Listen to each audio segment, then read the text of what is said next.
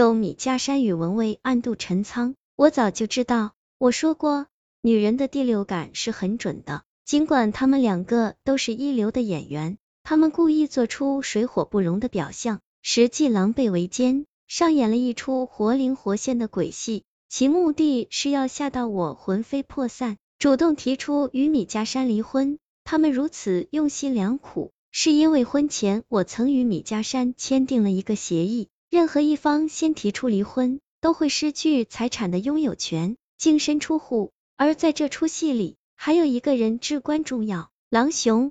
其实米家山根本就没有做过眼角膜移植手术，他只是想利用见鬼里的那个噱头来实施他的离婚计划。他制造了一场假车祸，而后买通了狼雄，让他站在医学的角度给予我器官移植记忆的心理暗示，施加压力。可是失策的是，他不知道狼雄竟是我的旧日恋人。狼雄与我重逢之后，旧情复燃。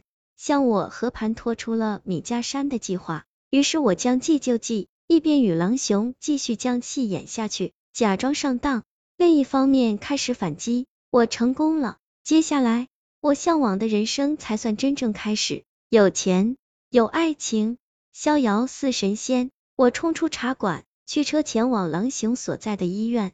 半小时后，我出现在狼雄的门口，房门虚掩着。我意外看到了一幅这辈子最为心碎的画面，狼熊的怀里拥着那个娇气怯的、满脸绯红的小护士。亲爱的，介绍一下，这是海韵，我这一生之中最应感激的女人。如果没有她当年的移情别恋，就不会有发愤图强的我。我能有今天，全是拜他所赐。狼熊扭头看见了我，温柔的向小护士介绍。这一刻。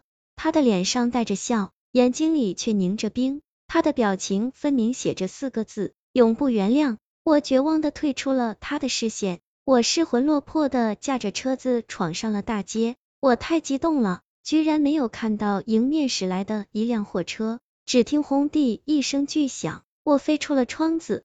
失去知觉的瞬间，我看到狼熊的窗口上，两个人影亲密的重叠在一起。这个机会曾经是我的。只是我没有珍惜，